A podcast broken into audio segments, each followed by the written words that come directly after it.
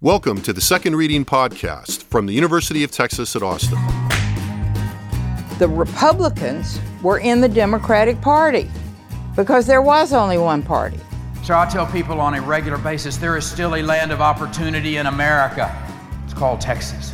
The problem is, these departures from the Constitution, they have become the norm. At what point must a female senator raise her hand or her voice to be recognized over the male colleagues in the room? And welcome back to the Second Reading Podcast. I'm Jim Henson, director of the Texas Politics Project at the University of Texas at Austin. Happy to be joined by my friend and colleague, Ross Ramsey. Ross will be known to most listeners here, I suspect. He's co-founder of the Texas Tribune, where he served as a leader of the organization for 13 years after an illustrious and interesting career in journalism with a couple of little breaks, or one little break, I guess, during the previous period. He left the Tribune in May of 2022. I was looking that up thinking, it's been about a year, right? But it's really two. Closer to two. Right. Near as I can tell, has been doing a mixture of consulting, speaking, and hanging out since then. You promised everybody at the time, though, I went back and looked at the Evans piece, which was very nice when you announced you were retiring. Right, Evans' dearly departed piece, right? And you at the time going, well, I'm retiring, but I'm not, I don't know if that's really what I'm doing. And I think that seems so. When I say consulting, speaking, and hanging out, welcome back. And is that a fair enough description? Yeah, that works. Thanks for having me here. It's great to have you back. So, let's dive in. You and I were talking recently about the perspective from Texas and the politics of Trump's presumed locking in of the nomination and how I guess Trump's standing among Texas Republicans has evolved. And we were talking, I think it's interesting to unpack that a little bit. When we were talking recently, you used, speaking of departing, but not departed, Patrick Svitek's look at this subject in the Texas Tribune, and that was published earlier this week. I think it was posted on February 6th for people who want to take a look. It's a good starting point, and that piece and the headline does kind of set us up. It's called, "Once Hesitant, Texas Republicans Have United Behind Donald Trump Again." There are a lot of issues lurking underneath that, and you kind of flagged that piece. Right. Let's just start. What did you find interesting about the piece? Well, I think, there was some initial reluctance among those Republicans. Reluctance may be the wrong word. A lot of those guys were waiting to see if Trump still had it, or if there was another way here. And they were, whether they were doing it vocally or not, they were watching DeSantis, they were watching Haley.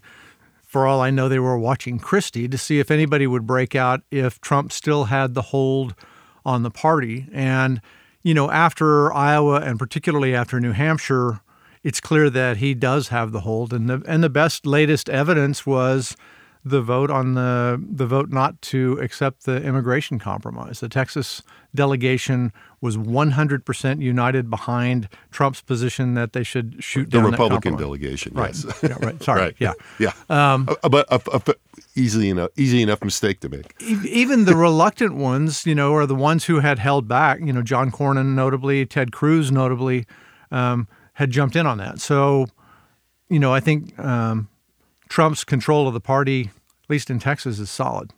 I mean, it's interesting because I think, when you and I were talking about this, part of a bit of Patrick's piece was about the DeSantis, the rise and fall of the DeSantis bubble, shall we say? Right.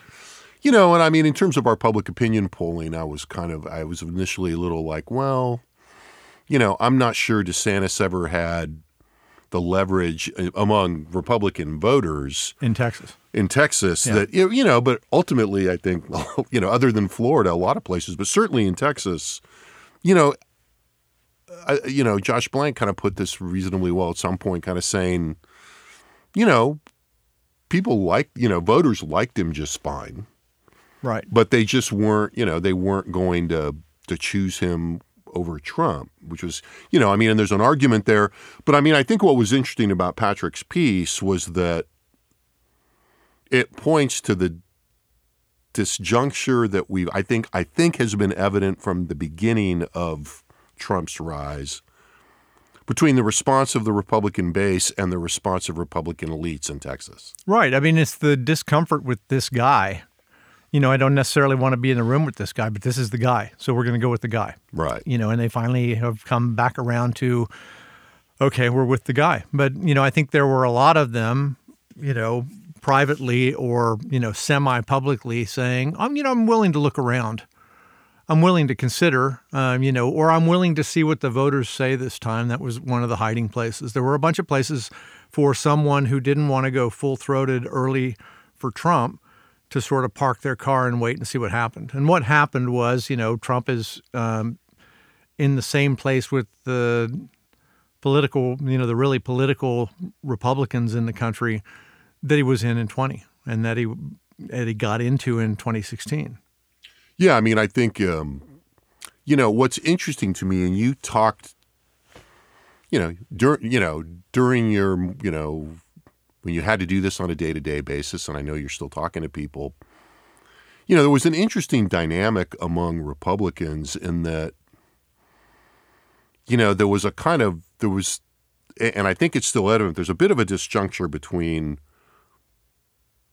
even among vocal Trump supporters, between their public embrace and their private doubts. I mean, I was struck. I mean, I, you know, would violate a confidence, but I, you know, I had a Republican elected official approach me at a social thing maybe, you know, 18 months ago or so, maybe mm-hmm. even 2 years ago. So, mm-hmm. you know, post-presidency, but well into the post-presidency, you know, somebody that I, you know, could point to a zillion examples of being not just supportive, but, you know, publicly, you know, enthusiastic right. about Donald Trump, you know, and very straightforwardly going like, are his numbers moving at all? And the real implication was kind of, and I said, you know, no, not really. You know, he still got the base locked up. And the person was kind of like, well, you know, yeah. got to live with it. You know, it's like right. it's like family. It's like, you know, yeah, we have that family member, but that's my brother. So, you know, we're in it together. You know, and so and I was thinking about that a lot in terms of, you know, the notion of, you know, Trump hesitancy right. among elites. No. You know, to use to rob the phrase from the headline.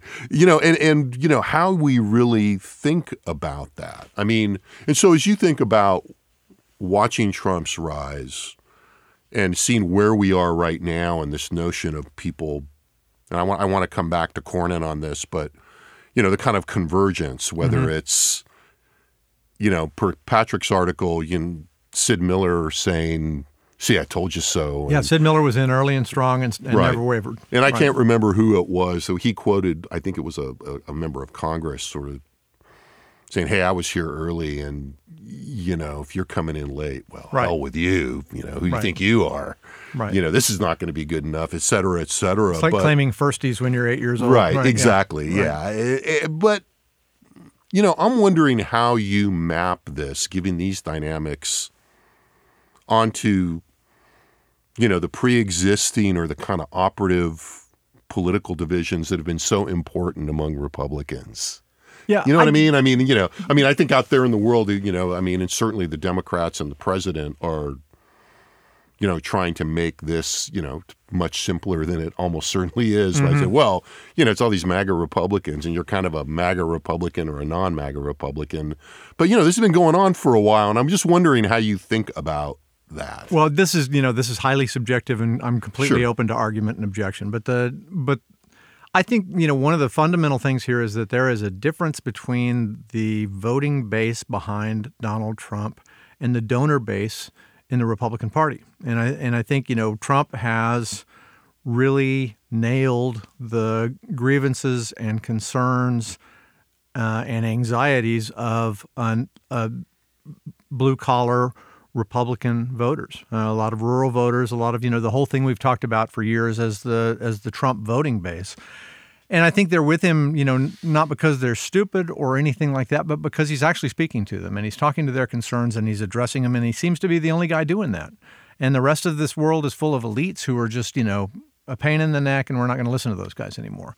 The donor base has more of the elites in it and more of the sort of, you know, the, you know, quote unquote traditional Republicans, country club Republicans, business Republicans, whatever you want to call them. And I think, you know, to some extent, one of the things that you see in this, you know, back and forth going on in the elected class is that they are responsive to their voters and also their donors. And so they have this hesitancy sort of built into, well, I was at a fundraiser the other night and I hear a lot of people saying, well, you know, Trump's kind of troublesome and I don't like his personality. And, you know, I think we ought to give Nikki Haley a look, or I think we ought to give, you know, DeSantis a look, or whoever. And at the same, and then the next day they go to a rally and they, you know, whoa, that's a full-throated roar. They're still there. They're still in their trucks. They've still got their signs up. The Trump thing is real. And, you know, the party has to come back in election years, particularly to the voting base.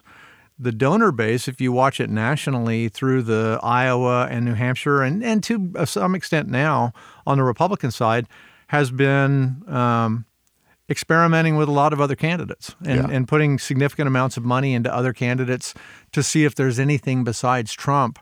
And there clearly is, you know, just based on those numbers, there clearly is in the donor base. I don't see it, you know, I mean, you don't see it in your polling numbers. I mean, you know, that MAGA base, that hardcore, we are for Trump, damn it, voter is still hardcore, we're for Trump. Right. And I think you kind of bolt onto that. I mean, there's a lot of talk out there, as everybody's read, about, you know, Trump's floor and Trump's ceiling. Right. And you know, part of the problem, and I was talking to a Republican candidate about this recently, is that, you know, whatever that floor vote is, mm-hmm. you know, it's significant enough to have shut out other people. Yeah, my floor's higher than your floor. Right. And, you know, there's enough, you know, and you and I talked about this, you know, 15 years ago with the Tea Party, right? You know, there's, you know, you were saying there's the hardcore people that will not move off of Trump, no matter what, I don't think, at this point. And then there's a degree of passive support, you know, but what that means is if, you know, as you said, if you look at our polling data, it's that combination kept Trump at, you know, 80% or more job approval among Republicans in Texas throughout his presidency. Mm-hmm. It's dropped a little in terms of now his post-presidency favorability ratings, but it's still in the 70s. Right. And so you're just not, there's not much to do with that. You've got that thing, and, you know, this may be offensive to a pollster, but, you know, you've sort of got the Trump base, and it's a positive vote for Trump. And then you've got this second group that is a negative vote for anybody from the Democratic Party, especially Biden, right? And you combine the sort of the yes, I'm for Trump and no, I'm not for Biden, and you're up in your high numbers again. Yeah, the combination of, like, you know, real, you know, and I think, you know, it's not too offensive. I mean, I think, you know, there's the baseline, but then there's also this kind of, you know, where all the other larger forces at play in the political system are there. And it's, you know, basically, you know, the forces of negative partisanship and things like this. So, you know, I want to come back to an element of this, but I mean, you know, you mentioned Cornyn, and Cornyn is, you know, is an interesting exhibit for making the argument that, you know, this is the, you know, the replaying of what some people would just, you know, see as one of the fundamental cleavages among Texas Republicans, which is, you know, essentially there's a kind of pre-Tea Party Republican and a post-Tea Party Republican. Right. And that's not that everybody elected after 2010 to the legislature or Congress is automatically, you know, a far-right, whatever you want to call it. No, but they're certainly continually conscious of it. Yeah, and they're conditioned and in a different way. And wary of it, and, you know, And as a group, they are more likely to be in that group. You know, and Cornyn... It's like having a dog that doesn't usually bite. There you go. But he might. That's your first Ross Ramseyism of the podcast. You know, but Cornyn is such an interesting guy in that regard. Right. I mean, and in some ways it... It's kind of impossible not to see Cornyn's trajectory here through that lens, right? Mm-hmm. I mean, you know,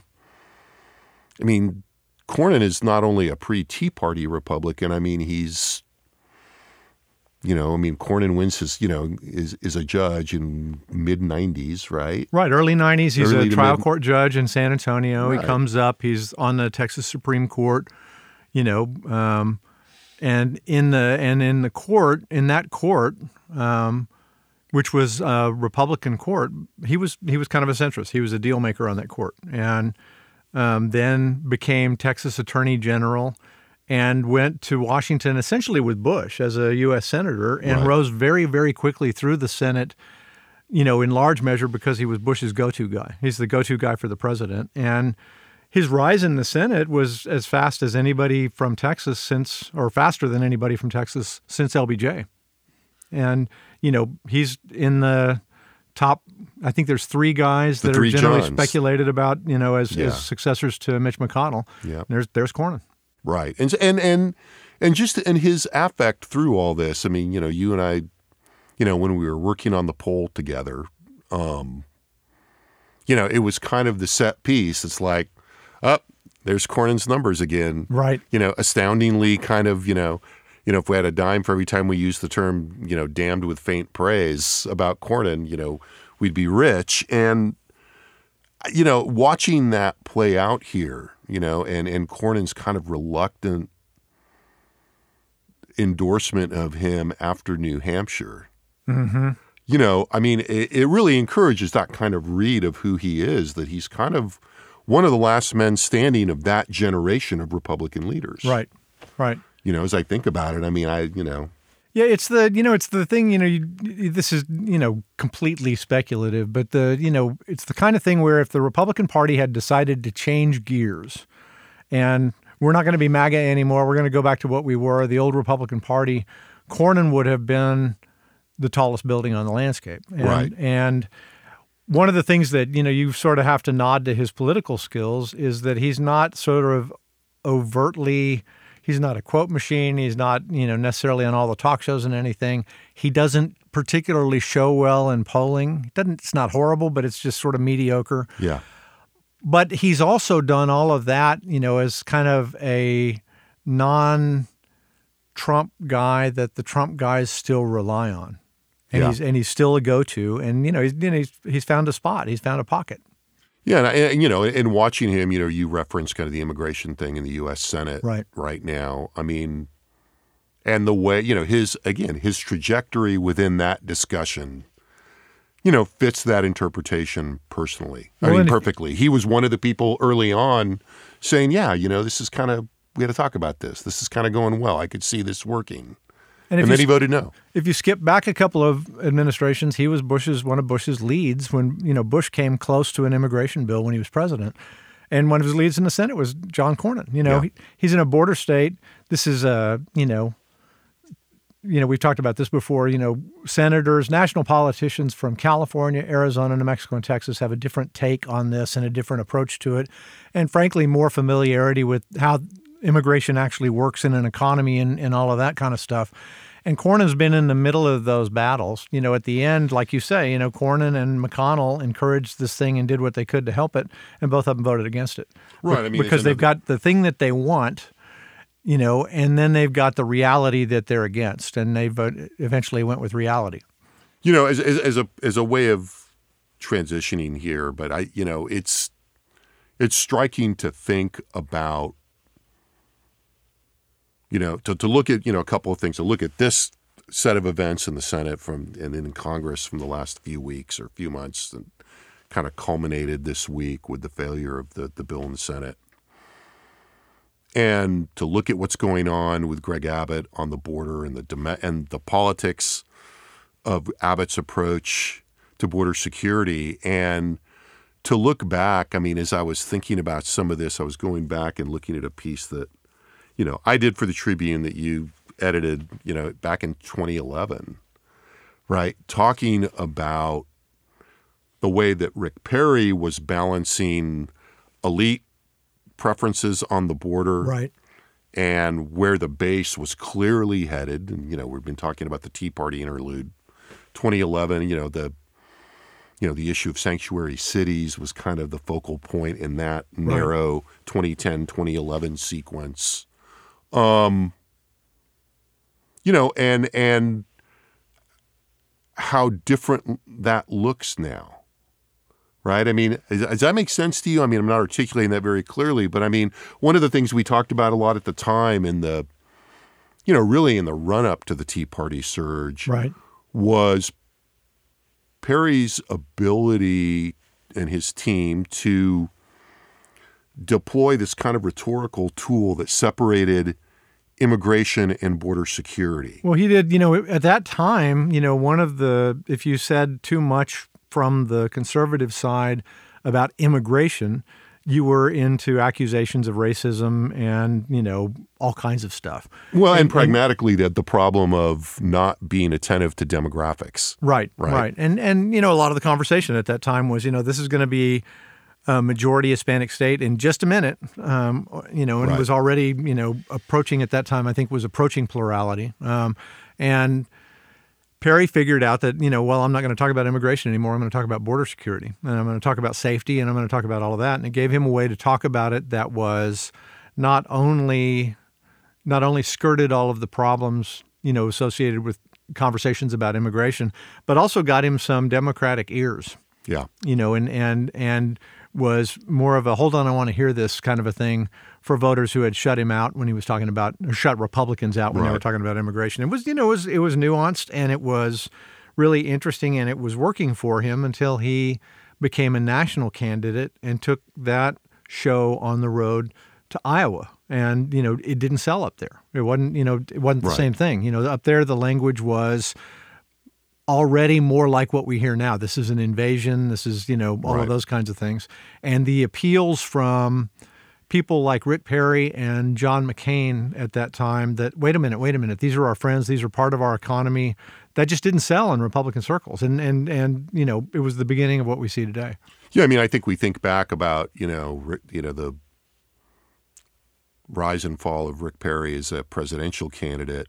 People, of course, remember the three things and oops and all that. Right. But really, the real underlying trigger when his rise hit a point and then he started to drop was actually when he was asked about Dreamers, and his response was, you know, you can kind of have a heart a little right. bit. And it was like, okay, he's done. Right.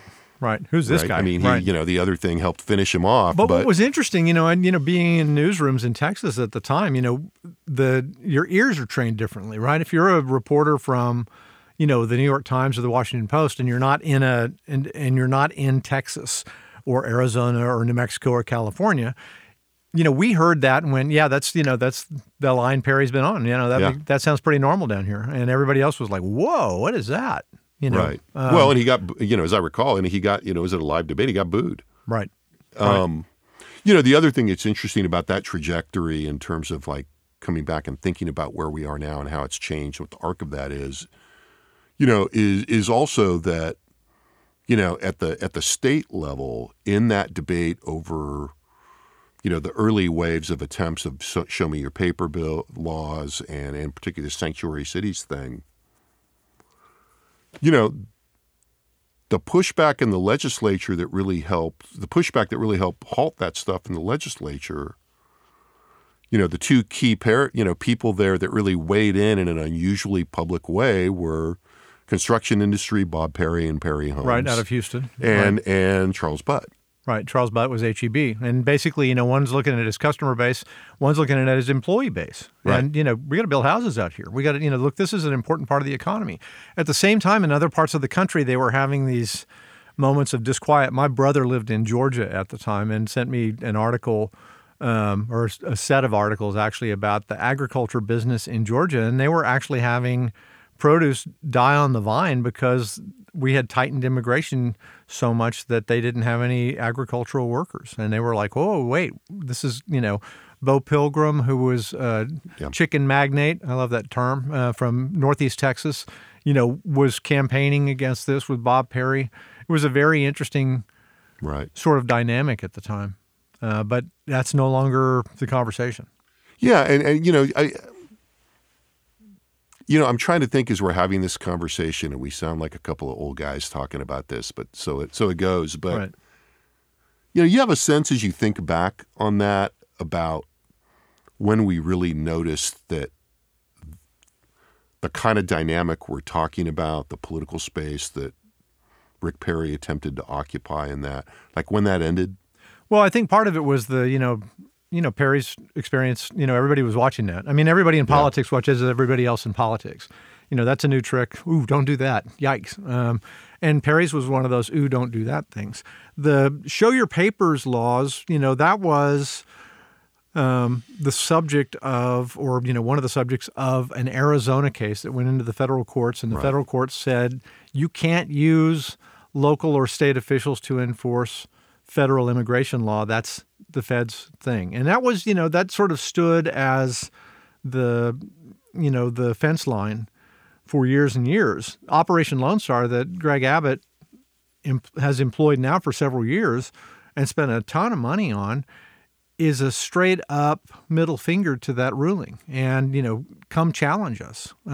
Here we are. We're going to enforce these laws. We're going to do what we're going to do. They're in direct opposition to the federal government. And so one of the things that happened when you had that federal ruling and everybody sort of honoring it was kind of kept everybody at a distance. The other thing was, Abbott and all the others are responding to a change. And there's a change in migration patterns. There's a huge change in the load of people trying to get to come across the border. There's been, there's been a lot of flux in these policies. We went through Remain in Mexico. We went through Section 42. We went through all of these other things where, the federal government was trying to throttle this or get some kind of handle on it. They obviously haven't done that. This attempt, this bipartisan attempt that failed in Congress this week was another attempt to go at that kind of stuff.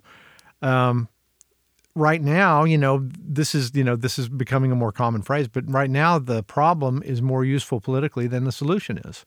And, in an election year in 2024, the Republican Party, pretty much decided, it wasn't like it was a side issue. They actually talked about it. If we pass this bill, it's going to take heat off of the Biden administration and take an issue away from Trump. Let's don't do it. Right. So we're not doing it. Well, and I guess, in terms of thinking about that transition, it seems to me that, the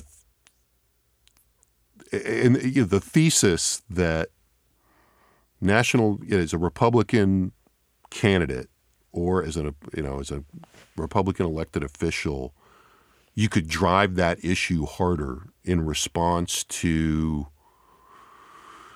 these more restrictive, in some cases even nativist impulses among the Republican voting base, is a convergence of a couple of different things. I mean, I think, Greg Abbott is already moving in that direction prior to Trump's rise. I mean, in terms of trying to figure out when this is this really takes hold, right? Abbott is elected in 2014. Trump rises the following year, and they're both tapping into very similar things. Right. Trump, moves the boundaries, the rhetorical and policy and cultural boundaries further out, for lack of a better term, to the right. Mm-hmm. And sort of, to my mind, he kind of, he confirms impulses that we were already, you were talking about politicians watching other politicians. Right. He kind of demonstrates to people that are already experimenting with that kind of rhetoric in the wake of the Tea Party, and kind of says, whether he's doing it on purpose, he's doing it on purpose, but he communicates to other political leaders, including in Texas at the state level, oh, look, you can take this a lot farther. Well, he also is in an environment, one of the things we've talked about for years is the prevalence of immigration and border security as a top issue among Republican voters in Texas. And I think since we started, since we started really paying attention to it, it's been there. It's been a very, very persistent. It's clearly one of the base issues. Trump was in a primary, or was entering a primary, with a bunch of Republicans who had already taken pretty strong positions based on that perception. This is a big deal with Republican voters. I need to be, strong on immigration and border security, whether I'm Rick Perry or anybody else in that giant primary that year. And Trump, in one sense, he did a good job of product differentiation. He came down the escalator and talked about rapists and murderers and put it in a crime context and you know, raised the stakes considerably. Some of them weren't willing to go that far. Some of them obviously were. Voters obviously responded well to it. And, you know, it's become a key part of his political brand. You know, and as I think about, you know, I the other piece of that we were talking about before we started recording was also, I think,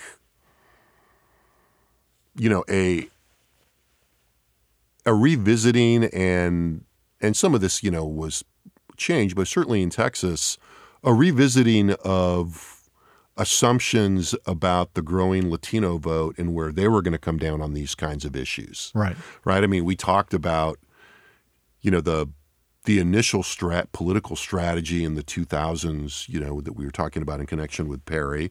And, you know, obviously also reflected Bush that, you know, you had to have some kind of regard for the fact that there was going to be a larger Latino voting bloc and they might not respond very well to this kind of rhetoric. But I think, you know, one of the things that was problematic about the Teixeira et al. Hypothesis and that changed, and the realization of this point that changed the political calculations was that this rhetoric was not uniformly alienating among all Latino voters. Right. If you know, I mean, there were some things that were very alienating. Right. But particularly in Texas, it was a kind of miscalculation about what was going on with Latino voters. And I think what it did is it really made people confront something that became one of the hoariest of, that's H-O-A-R, one of the hoariest of cliches when you talked about Latinos, like, well, you know, Latinos are not a monolith.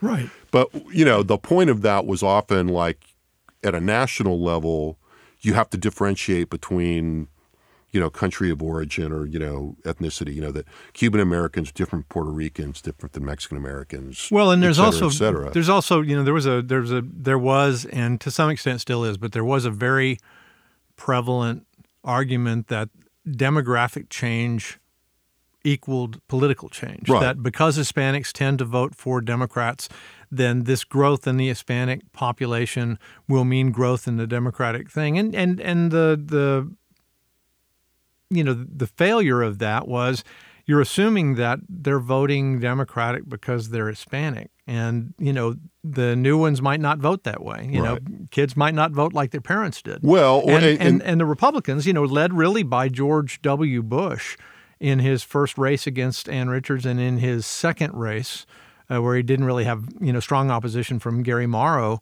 was we're gonna assume these are up for grabs and we're gonna go for a big border right. vote. They went to my hometown of El Paso like 3 or 4 times and really changed the numbers there. And it was like a demonstration case or a little petri dish over there. It's like, look at this little political experiment. This is not a monolithic vote, as you said. Right. And it's in play. And then through the Trump years, it turned out to be in play on economic opportunity and on, you know, border issues that were not about, you know, race, but we're about nationality. Right. I don't, you know, we're going to get a bunch of irate emails about how you can overplay this or whatever. Or I think you can overplay all of this, but I think the mistake I'm trying to point out is that the Democrats and the Republicans made some big assumptions on demographic changes that didn't pan out. Well, yeah, and where I was going to go with the point about, you know, not being a monolith is that applied to Texas Latinos who I think were often kind of not a big part. I mean, Texas was an exhibit in that discussion, right. In contrast to Florida and New York and California. Right. But the point that got missed in that, I think, that speaks to your point about what we saw kind of post-Bush and we're seeing with Abbott now, is that the heterogeneity here, or the, you know, the not monolithic, you know, argument didn't apply just on sort of basis of ethnicity, but on things like geography, right? You know, urban-rural differences. And I think that explains a lot of what we've seen in the Trump thing in the last couple of elections and all the, you know, sort of hoo-ha about that, if you will, but and right. generation, right? Yeah, I mean, we used to have, you know, for a long time, if you look at maps, Texas had a blue border. You know, the border counties, everything south of I-10 and west of I-35 tended to be Democratic strongholds, the whole South Texas block. And, that's in play now. It's eroding. Yeah. And, right. I think that, and that has a lot more to do, I think, with, economic factors, saying, the demographics of those areas, which are more predominantly rural and, have particular economic orientations. And it's not, it's actually not had. It's not, if you look at the numbers at the top of the ballot, we're not talking about a lot of movement. If you go back and you figure, Greg Abbott's gotten 40% of the Latino vote. Right. A couple of times, a couple of times north of, at least once north of that. Right. And that, that seems to get lost in this discussion a lot, I think, that, on one hand, yeah, we're seeing some movement, but I mean, you're still seeing, the areas, this is a big point, Josh not being here today is a big point. Josh really likes to make a lot that I think is exactly correct, that, yeah, you're seeing some movement in those areas. But if you look at the urban areas where the votes are, right, you're not seeing nearly as much movement among Latinos as you are in some of these other non-urban areas, right? Right. And in that sense, Latinos look like, a lot of other voters, right, which is a, gets you into a lot of, I think, from, sitting here on campus, there was a lot of, I think there's a lot of resistance to that within the kind of academic Latino community. Right. The Latino academic community and the people that look at Latino studies, because, it was kind of an uncomfortable point to make. Right. Right. Right. So before we run out of time, I want to, at least, we were talking with some of our staff here in the studio about the primary going on. Oh, yeah, the primary. So as you look at the primary in Texas right now, having seen a lot of these primaries, what are you noticing? There's two things. One of them is a continuing trend, been going for a long time. Redistricting has reduced the number of competitive districts to a handful. 30 years ago, there 50 or 60 seats in the Texas House, which has 150 seats. On any day could go Democratic or Republican, depending on the issues and what was going on nationally. And now, that's a dozen, maybe. And so the importance of the primaries to the final result has risen. This is a primary in the Republican Party for a seat no Democrat can win. So this is a March race, and it almost doesn't matter who you throw at them in November. The other thing is sort of the law of small numbers. If you can win, the turnout in primaries is lower, about 2 million people in the Democratic primary, about 2 million people in the Republican primary. 1 million votes can win a primary in a statewide primary in a state with 30 million people in it, So if I can get organized and really get my partisans rolling, particularly in some subset of that, like a House district, I can take this thing. Right. So people have figured that out and figured out that, if you spend your money wisely, it doesn't cost nearly as much to run over somebody in a primary as it does in a general election. So there's a lot of money involved. And there are, a couple of overriding things. I think, Texas politics right now is almost entirely described by national issues. There are a couple of local issues that are a big concern in the Texas Capitol and in kind of the 16 blocks around it that I'm waiting to see, frankly, if they really played. Does anybody out in the rest of Texas really, are any of those people really going to base their vote on how you voted on Ken Paxton's impeachment? Whether, you were voting to impeach or you were voting to convict on that impeachment. Maybe. And it might work in this ad or that ad. That's what Paxton is playing. Are people really talking a lot about vouchers, school vouchers? So Paxton is campaigning for and against people based on how they voted on him. Greg Abbott is actually campaigning for and against people on the basis of how they voted on vouchers. And he's had a couple of special sessions. He's gotten dunked every time. Vouchers has been around the Texas legislature for 25 or 30 years, and rural Republicans don't like it. It doesn't divide nicely on Democratic and Republican lines, but on lines of rural, urban, and suburban. And They haven't been able to get it through. So, you know, we'll see how those issues play. I still think, you know, most voters are going to go in the booth thinking about immigration, or thinking, you know, among Democrats, and maybe thinking about abortion, or thinking about Donald Trump and Joe Biden. And I'm curious to see what's going to happen. I don't expect a ton of change in the numbers in the legislature. Senate's going to be about the same number of Republicans and Democrats. House is going to be about the same number of Republicans and Democrats. They'll hang some pelts on the wall. There'll be some people that are on the hit list that don't die, and they'll come back cheering. And there'll be some people that the governors and the attorney general's assassins can claim, you know. Yeah. But I don't really expect a big numerical change or a big change in direction. You know, looking more specifically at the Republican primary, I mean, you were talking about kind of, you know, laws of numbers. You know, there are more challengers, right, in more races this time. You know, and I guess as you talk about, you know, are voters paying attention to Paxton or vouchers?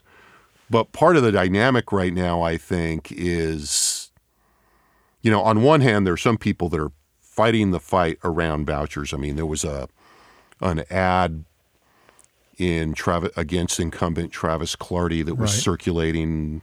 I saw it in the last couple of days. Right, East Texas Republican voted against vouchers. Right. Well, right, but you know, I was interested in the rhetorical play of the ad, right, which was not he voted against vouchers. It was kind of what we anticipated a little bit, given where politics were about 18 months ago. Right. Which was the vote against vouchers was a vote against being able to move your kids away from subversive DEI, woke public education. Right. Right. And, you know, and so I'm wondering, as I think about what's going on in the primary and, you know, we're getting all these signals. I've not seen any district by district polling. I've had people talk about it, but I haven't seen any of it. Right. You know, there's a lot of nervousness about there because I think there's a lot of bank shots, right? In the sense of, you know, yeah, you know, people may not, you know, base their vote on the Paxton vote or the voucher vote, but the resources pouring in, particularly on the voucher side. I mean, this, you know, there's the. I don't think it's too insulting to say that, you know, Rick or Governor Abbott got a $6 million contribution from one donor. Jeff Yaz, who's a New Jersey venture capitalist or an equity guy. That seems to be pass-through money. Right. Well, he's a big, you know, the Jeff Yas, this guy is a big advocate for vouchers and has spent a lot of money in states around the country. Right. He's, you know, I can't remember. I guess the point I'm trying to make is that, you know, just because you got that $6 million targeted on vouchers doesn't mean that the ads you buy or the arguments you make or the candidates you promote are obligated to talk about vouchers. They might. Right. Vouchers. They can go talk about whatever, right? Right. Once they get the money. And I wonder about that. Well, I mean, you know, the way you get around that is, you know, you spend your money on their behalf so that you can control the ad, you know. Yeah. And it's going to be, you know, interesting to see what they do. If you know, Abbott needs a certain number of votes to get this issue through, and he's targeting the people who voted against him. I mean, it's, you know, pretty straight up, you know, textbook politics. The question is, you know, can he overcome the reluctance in some of these rural communities, like Travis Clardy's, against vouchers? You know, they don't have a bunch of private schools that they can send kids off to. Right. The schools in those in small towns are often, you know, civic centers, and you know, everybody's at the football game, and we have our big meetings at the gym, and you know, there's a cultural aspect to this that doesn't exist necessarily in cities and suburbs, and also a lack of choice because the schools aren't out. You know, nobody's starting a school like this in DeLeon, Texas. They're starting them in Fort Worth and Dallas, right? Where the market is. Right. And the flip side of that, obviously, and this, you know, people are going to be familiar with this. Those schools tend to be smaller, and so the potential loss of enrollment and the money that comes with student enrollment, right? You know, much more impactful, and that was part of, you know, that was baked into the deals. Like, how long are you going to make us whole, and how, at what rate, and, you know, very, you know, specific kind of policy things. So it'll be interesting based on the results of the Republican primary. You might be able to say, you know, well, it looks like, you know, he's going to get his bill now, or he's not going to get his bill now. So, you know, that's kind of an interesting thing to watch. But, you know, other than that one issue, I don't know. I don't really see a change in numbers here that affects the output, overall really. Balance. Yeah, the overall balance. Yeah. You know, I appreciate that because it's not as myopic as, you know, it's one of the reasons I was interested in talking to you about this. And you know, we've talked about this in a lot of the primaries that we've seen as we've been working together. When you're right in front of that thing, it's very easy to go, oh, God, this thing. Right. It's shocking. This is going to be, you know. Right. And then you overestimate the degree of change. Right. Right. And just how much of an earthquake, quote unquote. Yeah, it's usually not an earthquake. You know, if it's an earthquake, everybody will know it. Tremors, and if the plates shift, it's a, you know, it's a 3.3. It's not a 7. Right, right. So with that, Ross, thanks for being here. This is fun. Hopefully, we'll do this again more often. Thanks again to our excellent production team in the Dev Studio in the College of Liberal Arts at UT Austin. If you're listening to this on a podcast platform, if you go to texaspolitics.utexas.edu, we'll also post the podcast with some supplemental material, some of the data we've talked about. We'll throw a link on there to Patrick Svitek's piece in the Tribune that we talked about earlier in the podcast. So thanks all of you for listening, and we'll be back soon with another Second Reading podcast.